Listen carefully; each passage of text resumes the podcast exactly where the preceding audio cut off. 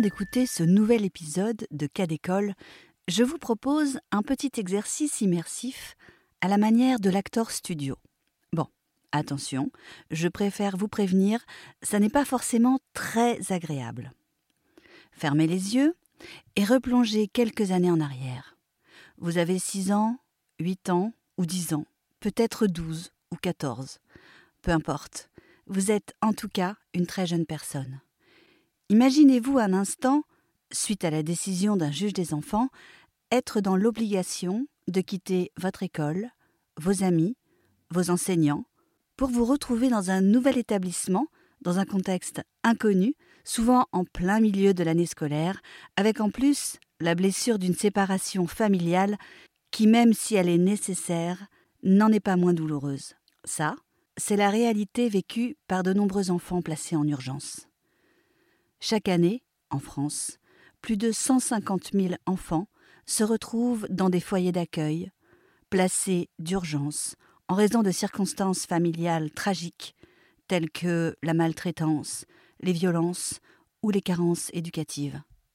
Ils doivent alors faire face à une rupture brutale avec leur milieu familial et la plupart du temps leur milieu scolaire. La scolarisation est justement un des défis majeurs auxquels ces enfants sont confrontés lorsqu'ils arrivent dans ces foyers. Les équipes enseignantes qui accueillent ces enfants sont elles aussi confrontées à de grandes difficultés. Ces enfants sont souvent en souffrance, déstabilisés par la rupture familiale et sociale.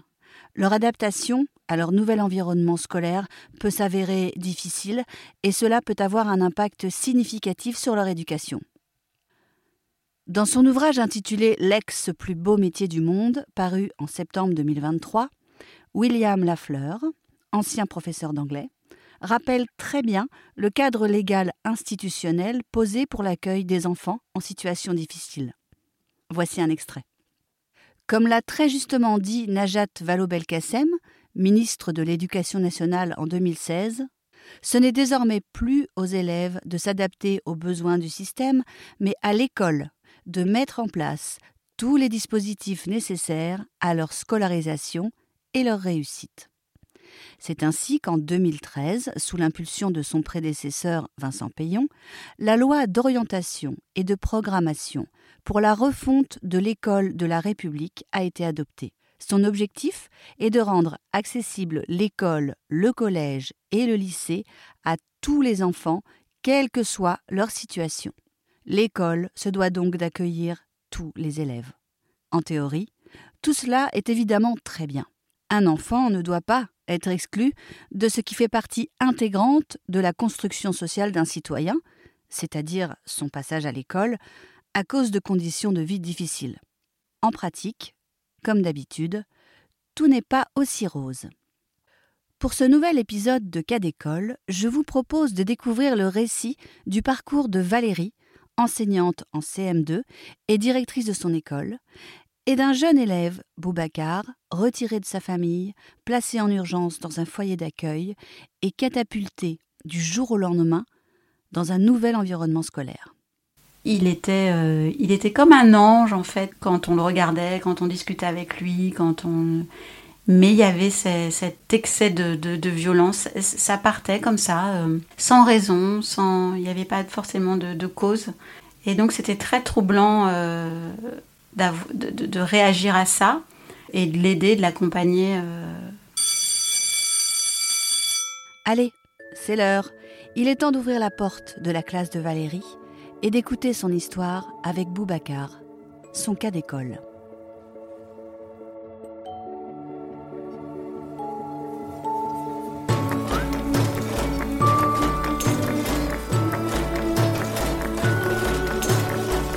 Je m'appelle Valérie, je suis enseignante euh, depuis 23 ans et directrice d'école euh, depuis 20 ans. Au départ, je ne me destinais pas du tout à l'enseignement. Euh, petite, j'aspirais à être médecin sans frontières. En fait, ce que je ressentais en moi, c'était d'aider les autres. Et je pensais qu'aider les autres, c'était aller loin et aller voir tous ces gens qui souffrent loin de moi. J'ai vite réalisé que j'aurais pas de vie de famille si je devenais médecin sans frontières. Et donc, bah, j'ai laissé tomber ce, rêve. Et puis finalement, je réalise aujourd'hui que le soin, je l'apporte à ma manière, très proche, enfin dans une région très proche de moi. Donc finalement, je suis un peu médecin sans frontières à ma façon. J'ai toujours voulu être près des enfants, principalement, puis ensuite près des élèves. Donc j'avais commencé à être animatrice et directrice de centre de vacances. Et je me suis rendu compte que ça me faisait un bien fou d'être près des, enfants, parce qu'ils étaient surtout dans le moment présent. Ils avaient l'air d'être plus authentiques que les adultes. Et ça me faisait euh, beaucoup de bien. En fait, en, tant qu'animatrice, j'étais frustrée parce que le projet pédagogique, euh, voilà, il était fait par un directeur ou une directrice et je devais m'y plier en fait. Et donc très vite, je me suis dit bon, il faut que tu sois directrice pour, le, pour faire les choses à ta sauce. Et puis ensuite, euh, comme j'étais très attachée au, savoir et à la transmission du savoir, je me suis dit ben enseignante, ça me permettrait d'être avec euh, les enfants et de leur transmettre quelque chose. Dans l'enseignement, c'est reproduit le même constat, à savoir que enseignante, bah, c'était bien, j'étais dans ma classe, j'avais une certaine liberté, mais c'était pas suffisant. Et puis, ben, il y a eu une, opportunité euh, très rapidement, parce qu'au bout de trois ans, il y a une direction d'école euh, qui était vacante. Et je suis allée visiter l'école et, et je m'y suis sentie bien. Et j'ai réussi à me projeter. Il y avait beaucoup de peur, bien sûr, euh, la peur de pas y arriver, de, enfin voilà, tout était nouveau pour moi. Et, mais je me suis dit, voilà, on y va, on verra bien ce que ça donne je suis devenue directrice euh, comme ça. Ça s'est présenté à moi et j'y suis allée. Après, euh, il a fallu quand même de longues années pour se débarrasser du, cadre et justement euh, être plus libre parce que voilà, j'imaginais pas non plus trouver autant de, choses limitantes dans la direction, dans la fonction, dans les missions. Aujourd'hui, euh, j'ai pris beaucoup de distance par rapport à cette fonction. J'ai arrêté de vouloir être euh, la bonne élève et la bonne enseignante ou la bonne directrice. En tout cas, celle qu'on attendait euh, dans les sphères de l'éducation nationale. Donc cette liberté aujourd'hui, elle me permet vraiment d'être plus en lien avec les autres. Un jour, euh, un nouvel élève est arrivé dans, mon école. Il n'était pas euh, inscrit dans ma classe, comme je suis enseignante en CM2. Il est arrivé en classe de CE1 et il avait été placé en, foyer euh, d'accueil pour des enfants qui qui ont été retirés de leur famille, souvent de manière urgente, sur décision de justice. Et les enfants sont en attente soit de retourner dans leur famille, soit euh, d'être accueillis dans une famille d'accueil. Ce qui est une situation très compliquée et très violente parce que du jour au lendemain, ils sont placés dans, ce foyer et euh, ils sont aussi placés dans une école, enfin inscrits dans une école et ils doivent s'adapter. Donc c'est beaucoup de changements, beaucoup de ruptures, beaucoup de pertes de repères. Il faut savoir que quand ces élèves arrivent, on n'a aucune information sur eux. On sait juste euh, leur âge, leur date de naissance, leur nom, leur prénom, et c'est tout. On ne connaît pas le contexte. On, enfin, on a très peu d'éléments, même sur la scolarité. Alors je trouve ça bien de ne pas avoir euh, toute l'histoire euh, de la famille, parce que bah, déjà il y a le secret professionnel, mais même parce que ça permet de, de mettre à distance nos jugements, enfin nos ressentis, notre sensibilité et autres. Donc ça, c'est une bonne chose, mais quand même, ça manque euh, au départ parce que tout est à construire, euh, tout est à découvrir. Et l'enfant, à ce moment-là, il a vraiment besoin d'adultes solides en face de lui, euh, qui puissent voilà, les accueillir avec une certaine sérénité.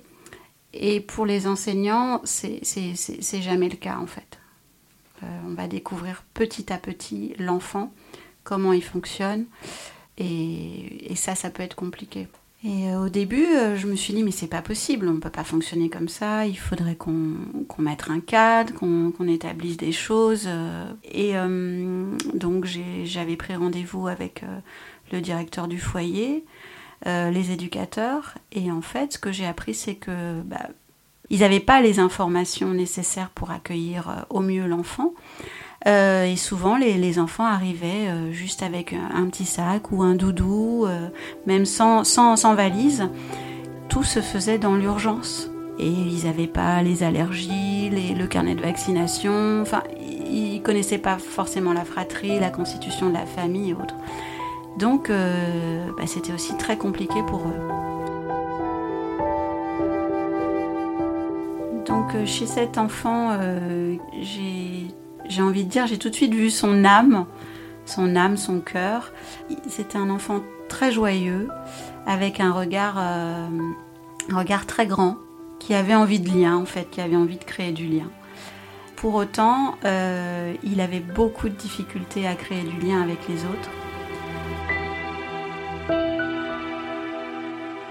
Donc au départ, on a juste appris à le connaître, à, voir euh, comment il fonctionnait, euh, d'où il, partait, ce dont il avait besoin.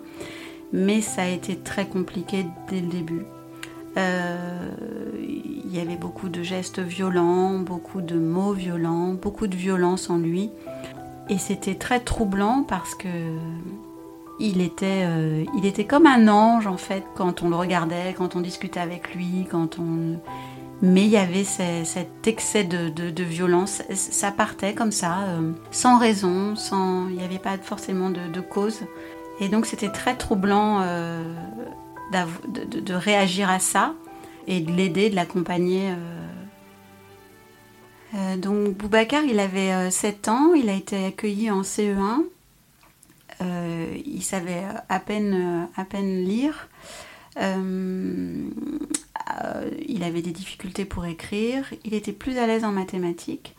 Et les violences, elles s'exprimaient à l'égard de ses pères. Il y a eu des épisodes très violents où il a pu euh, faire tomber des élèves euh, dans, la cour et, donner des coups de pied au sol euh, à l'élève. Rarement à l'égard des adultes, mais c'est quand même arrivé une ou deux fois. Et souvent, très souvent, ça arrivait sans raison. Comme si, en fait, Boubacar ne, ne contrôlait pas son corps. Et une main partait, un pied partait. Et malgré toutes ces violences, j'avais aucune euh, colère contre lui, aucun besoin de justice ou de sanction. Ou... J'y voyais juste la manifestation de quelque chose de plus grand que lui, de plus puissant que lui, et il n'avait pas du tout de contrôle en fait. C'était très troublant pour moi parce que euh, c'était un enfant très intelligent, surtout humainement, qui comprenait beaucoup de choses dans les rapports humains. Euh, et d'ailleurs, quand ça se passait pas bien avec un enseignant, c'est parce que l'enseignant en face de lui, l'adulte en face de lui, n'était pas assez solide, avait des failles, et lui, il entrait dans cette faille, et il faisait tout exploser. Et c'était ça qui était déroutant et violent pour l'adulte.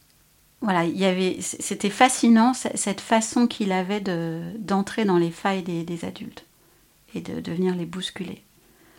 Il avait besoin de, quelqu'un de solide en face de lui, euh, qui lui apporte de la sécurité. Et s'il l'avait pas, c'est voilà, il venait tout faire exploser. J'aimais beaucoup la compagnie de Boubacar, l'intelligence humaine qu'il avait, le lien qu'il créait facilement.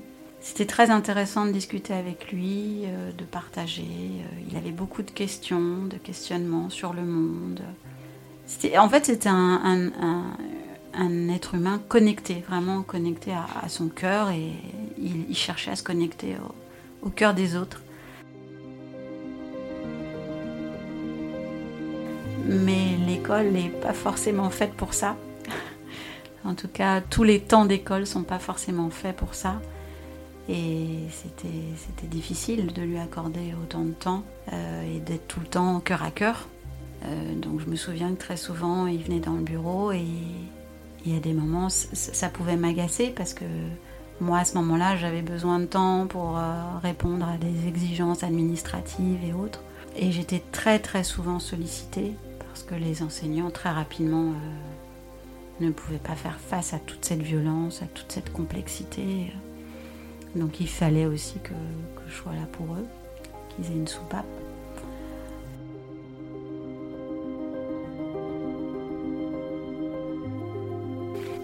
Donc Boubacar, malgré ses, gestes violents, euh, il, avait quand même euh, tissé des liens avec euh, certains élèves, surtout des, filles, et des filles très empathiques.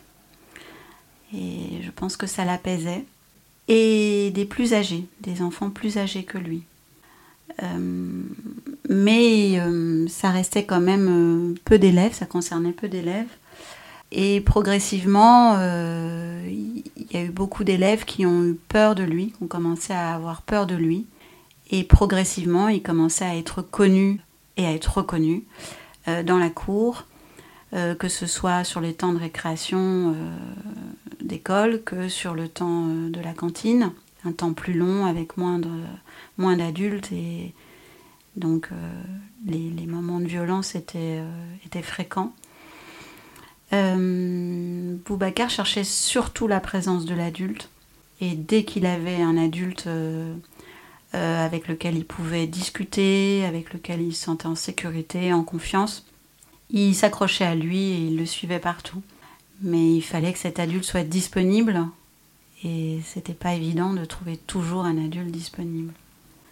il y avait des collègues qui avaient aussi peur de lui parce qu'ils se sentaient complètement démunis euh, ne savait pas comment agir euh, face à cette violence, comment canaliser tout ça, comment protéger les autres. Et c'était une grande détresse pour certains. Alors c'était très déroutant parce que j'arrivais pas à l'expliquer autrement. Et surtout que mes, collègues avaient besoin, eux, de, sanctions. Euh, les enfants aussi. Et les, familles aussi. Donc ça, c'était très délicat à, manœuvrer parce que euh, il fallait que j'aide cet enfant, il fallait que j'aide les autres enfants, que leurs besoins de sécurité soient respectés, et les familles également. Je recevais fréquemment des mails de familles. Boubacar a tapé mon enfant.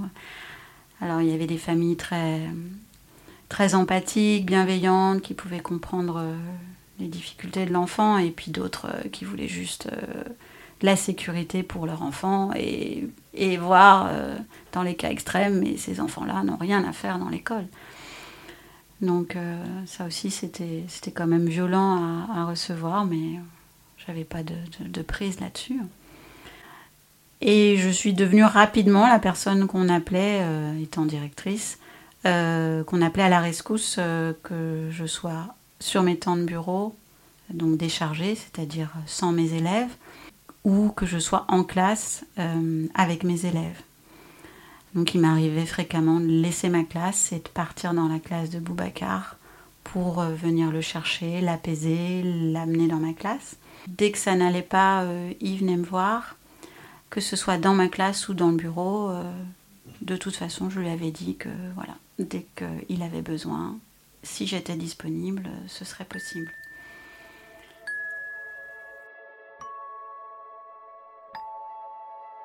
On avait très peu de moyens euh, dans l'école. Euh, on aurait eu besoin d'un enseignant supplémentaire, idéalement de professionnels de, soins euh, qui auraient pu accompagner Boubacar dans ses crises, qui auraient pu l'aider à, canaliser tout ça. malheureusement, ce n'est pas le cas de, l'école en France, donc il a fallu faire avec les moyens du bord. Et les moyens étaient surtout humains. Donc on s'est réunis plusieurs fois pour parler de Boubacar. Et la maîtresse qui était à mi-temps, euh, donc ça c'était une chance parce que ça lui permettait de souffler. Elle avait vraiment besoin d'aide, l'autre maîtresse aussi. Donc on a aménagé un emploi du temps pour Boubacar, euh, où il était accueilli dans les classes, dans différentes classes, pour faire une soupape surtout euh, aux enseignants. On s'est questionné sur comment Boubacar allait accueillir ça parce que c'était un enfant qui avait été changé d'école, qui avait été un peu arraché à sa famille, qui devait déjà prendre euh, des repères euh, au foyer dans sa nouvelle école. Et là, on lui proposait euh, de changer de classe. Donc on s'est dit qu'on allait lui proposer comme un temps où son corps avait besoin de bouger et qui serait accueilli que sur les temps de sport, donc d'EPS, d'éducation physique et sportive.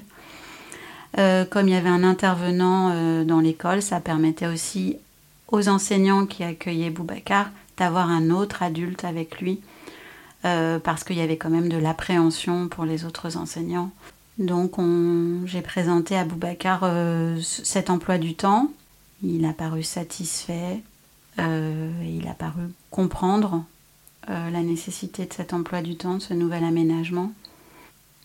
Cet aménagement a fonctionné pendant quelques mois, mais très vite, Boubacar n'en a plus voulu, ça ne lui convenait plus. Je pense qu'il s'est senti euh, rejeté et cette solution ne, marchait plus. Donc il a fallu qu'on trouve autre chose. Donc euh, l'autre moyen qui s'offrait à nous, euh, c'était ce qu'on appelle les équipes éducatives, les réunions d'équipes éducatives. Réunion pendant laquelle on réunit les enseignants, la psychologue scolaire, le médecin scolaire, l'infirmière scolaire, les partenaires de soins quand il y en a, la famille et là, euh, pour Boubacar, euh, l'éducateur spécialisé qui, qui était son référent et la directrice ou le directeur d'école. Sur les partenaires de soins, il n'y en avait pas. Il faut savoir que pour un enfant qui est placé en foyer, c'est très compliqué. Il faut contacter euh, l'aide sociale à l'enfance, avoir l'autorisation, le financement. Donc ça prend plusieurs mois, voire une année. Et ça dépend aussi du, de l'éducateur euh, référent, s'il a la volonté, l'énergie de, se battre. Il se trouve que pour Boubacar, c'était le cas. Donc c'était une très bonne chose, une très bonne chance, enfin une chance pour lui et pour nous. On, travaillait vraiment euh, main dans la main.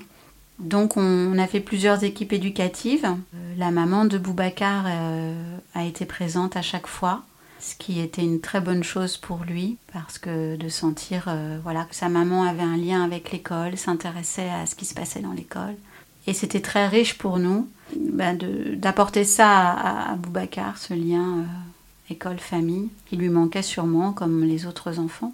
Il n'y avait pas donc de partenaire de soins la, première année, mais la deuxième année, comme on a pu mettre en place euh, un suivi en orthophonie, ça, ça a permis voilà, d'aider euh, Boubacar euh, sur euh, le décodage, la lecture. Donc petit à petit, les aides se sont mises en place. La première année, bon ben, je pense que c'était surtout une année où on a découvert, on a appris à faire connaissance, on a apprivoisé aussi Boubacar dans toute sa complexité.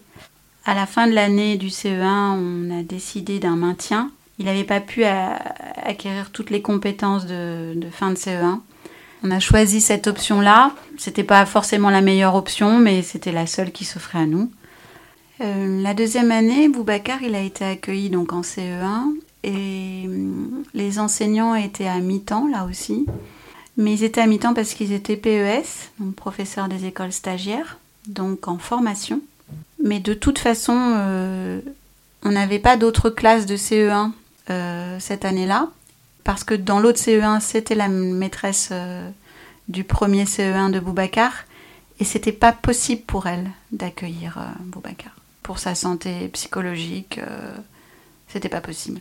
Donc Boubacar a été accueilli dans cette classe. Ce qui a changé par rapport à l'année précédente, c'est que cette salle de classe était attenante à la mienne.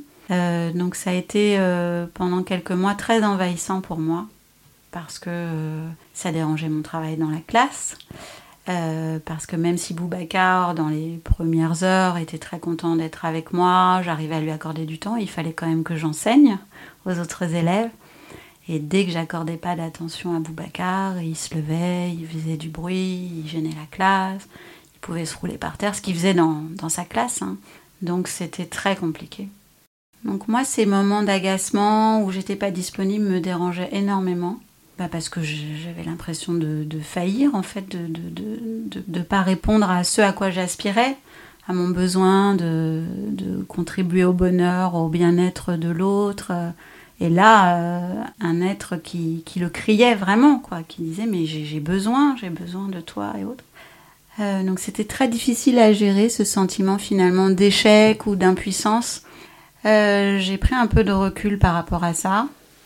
Je me suis donné un peu d'empathie parce que je me suis dit, mais là, tout ne dépend pas de toi en fait. Et ça va pas être possible. Donc bien sûr, on était très en lien avec l'éducateur euh, référent, qui, était vraiment une perle, qui était disponible, qui avait à cœur d'accompagner euh, Boubacar. Et euh, on était tout le temps en communication téléphonique, par mail, physique. Enfin, on se voyait souvent, il y avait beaucoup de rendez-vous en dehors des crises, euh, Boubacar arrivait à exprimer les choses, à, revenir dessus, mais en fait, on, voyait bien qu'il pouvait pas faire autrement. Quand il était en crise, c'était comme ça.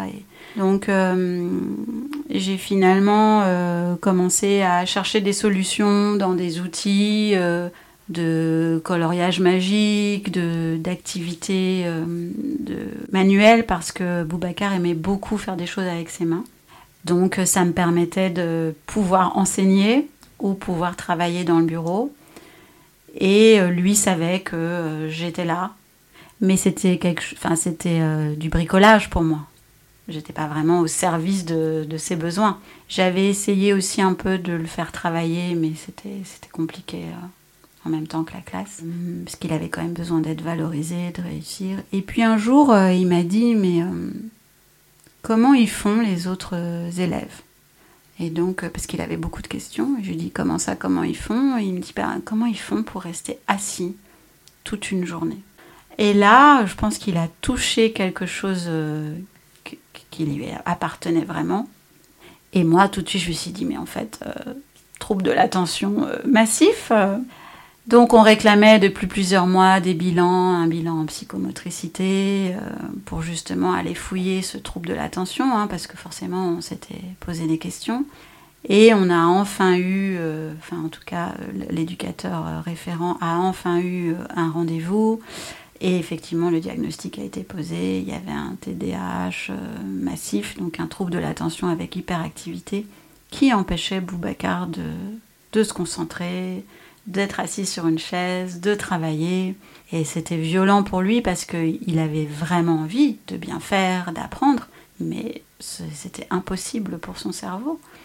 Donc une fois qu'on avait trouvé ça, ben il y avait quand même une forme de, soulagement pour lui, de savoir que ben il était responsable de rien. Euh, mais c'est pour autant on n'avait pas toutes les solutions parce que à part un traitement médicamenteux, il n'y avait pas beaucoup de, solutions. Et ça, c'est long à mettre en place, que la famille l'accepte.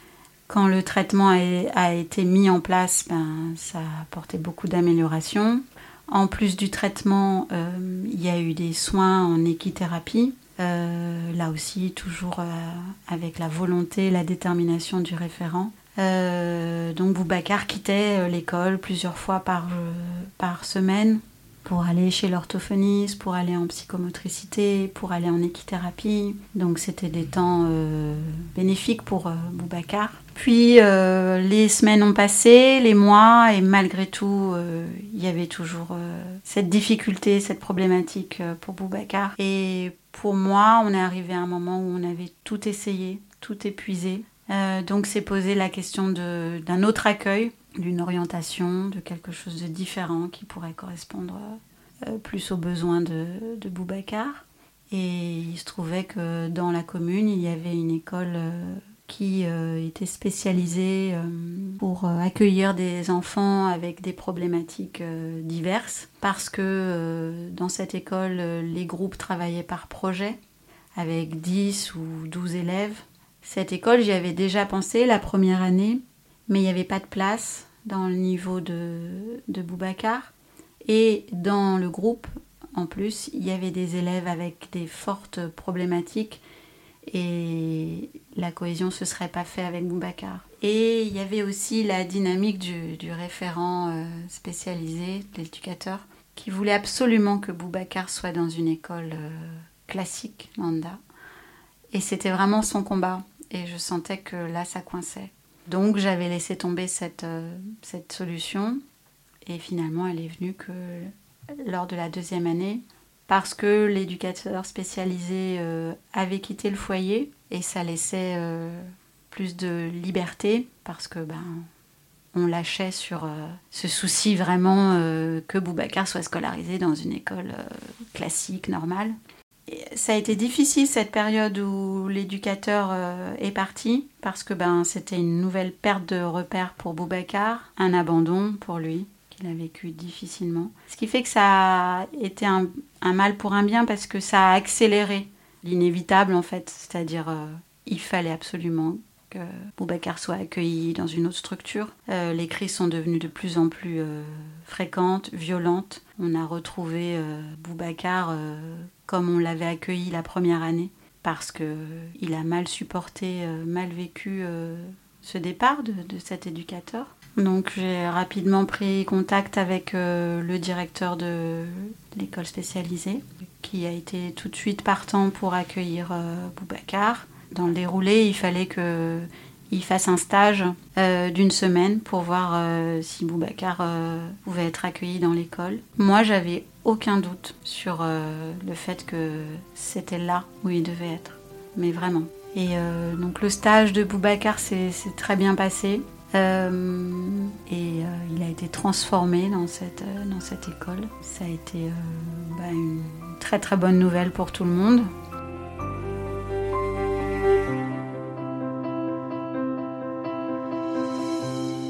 Ça fait trois ans maintenant que Boubacar a quitté l'école. J'ai des nouvelles de lui par le foyer, parce que je suis toujours en lien avec le foyer car j'accueille euh, toujours des enfants de, ce foyer. Aujourd'hui, j'ai beaucoup de recul par rapport à ma façon d'appréhender l'accueil de ces enfants. Déjà, je considère qu'il y a beaucoup de choses euh, que je ne pourrais pas faire, que je ne pourrais pas apporter. Il faut accueillir ces problématiques-là, il faut accueillir l'enfant dans toute sa complexité et, vraiment le voir comme un être humain en détresse.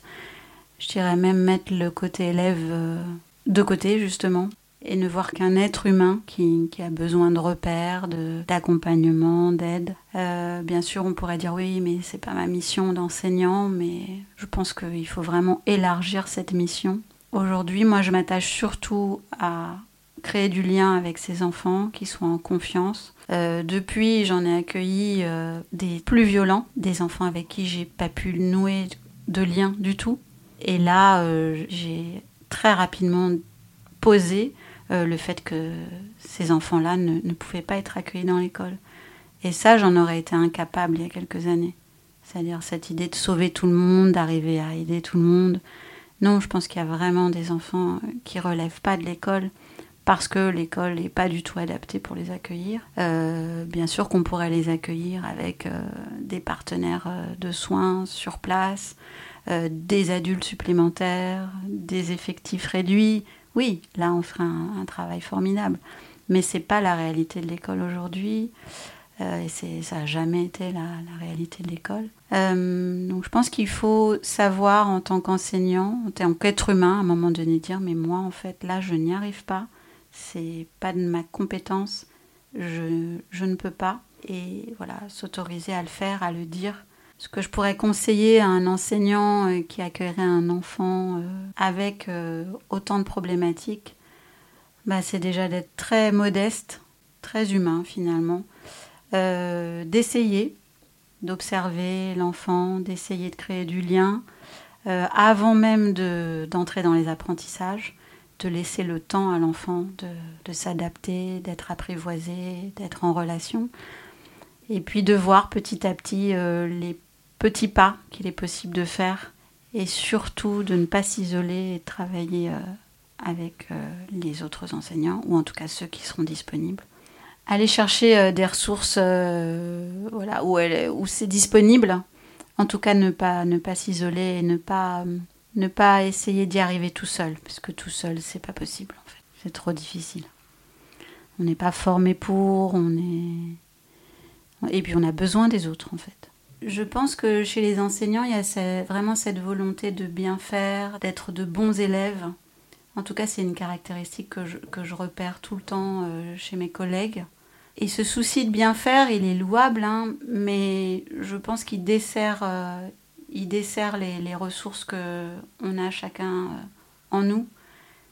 Et moi, j'ai arrêté de, de vouloir bien faire, d'être la bonne élève. Et j'ai lâché là-dessus et ça m'a permis d'être plus authentique, d'aller chercher euh, plus d'humanité, euh, plus d'authenticité. Je me suis fait plus confiance. Alors bien sûr, c'est l'expérience, mais c'est justement les... un, vrai, apprentissage Et je pense que certes, notre mission, c'est de transmettre euh, un savoir, un savoir-être. Euh, mais je pense que nous aussi, les enseignants, on est en apprentissage au contact des enfants. Ils nous apprennent énormément sur nous. Et je pense qu'il faut rester modeste et, faire avec ce qu'on a, donner ce qu'on a. Et, c'est déjà énorme. Euh, ça permet de se faire confiance et de trouver les ressources que chacun, que chacun a.